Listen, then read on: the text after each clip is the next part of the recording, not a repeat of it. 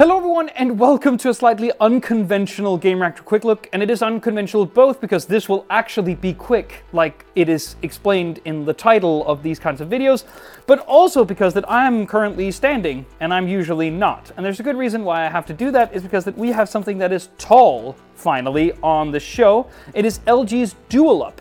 Uh, essentially, if you've been following the news over the past couple of years, LG has sort of been exploring different aspect ratios in order to improve very sort of specific fields of work with very specific products. Now, the DualUp essentially is a way to challenge the status quo of aspect ratios on screens to say, well, what if there's a particular type of worker out there who needs more vertical space? Because if you think about it, most screens which, uh, you know, let's say challenges the regular conventional 27 inch format that we regularly like 16 by 10 or 16 by 9, well, those are usually ultra wides, giving us more horizontal space to work with.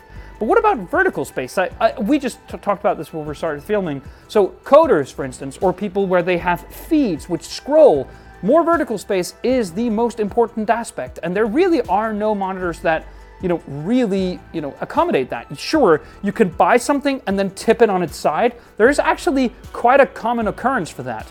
But the LG DualUp comes straight with that out of the box. So the thing is, beyond this weird display here, which by the way is 16 by 18 in aspect ratio.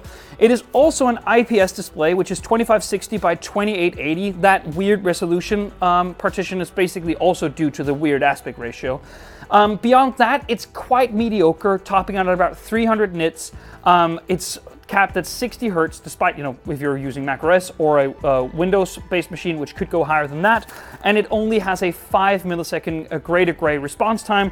Not that this would be used for gaming in any sense of the word. I'm guessing that this aspect ratio will break any game that you try to play.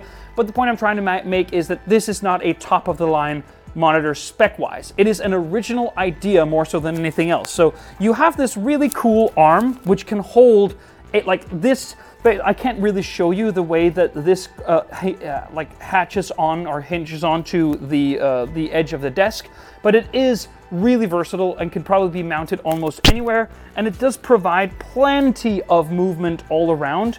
Um, it also sits on this ball bracket bearing, which basically means that you can rotate it almost all the way around. So I actually immediately, when I started using it, tried this because it felt like it was nicer that there was more screen in the breadth of it, but you know, it, it didn't really work. So, um, but you know, you get a really nice monitor arm built in, which is very nice. You don't get a traditional stand, so you can't do that, but you get the arm, but you probably need that as well.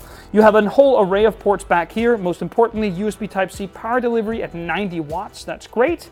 The main thing that I will say, this is $700.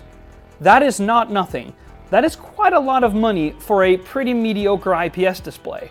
And you have to be really freaking sure that you need this because this will mess with any other thing that you're doing beyond, you know, giving you that unique aspect ratio for the work that you're trying to do. So just, you know, think about that before you think about buying the LG DualUp. But you have to give them the benefit of basically giving you a product which no other manufacturer is offering. And that is really cool. Thank you so much for watching. See you on the next one.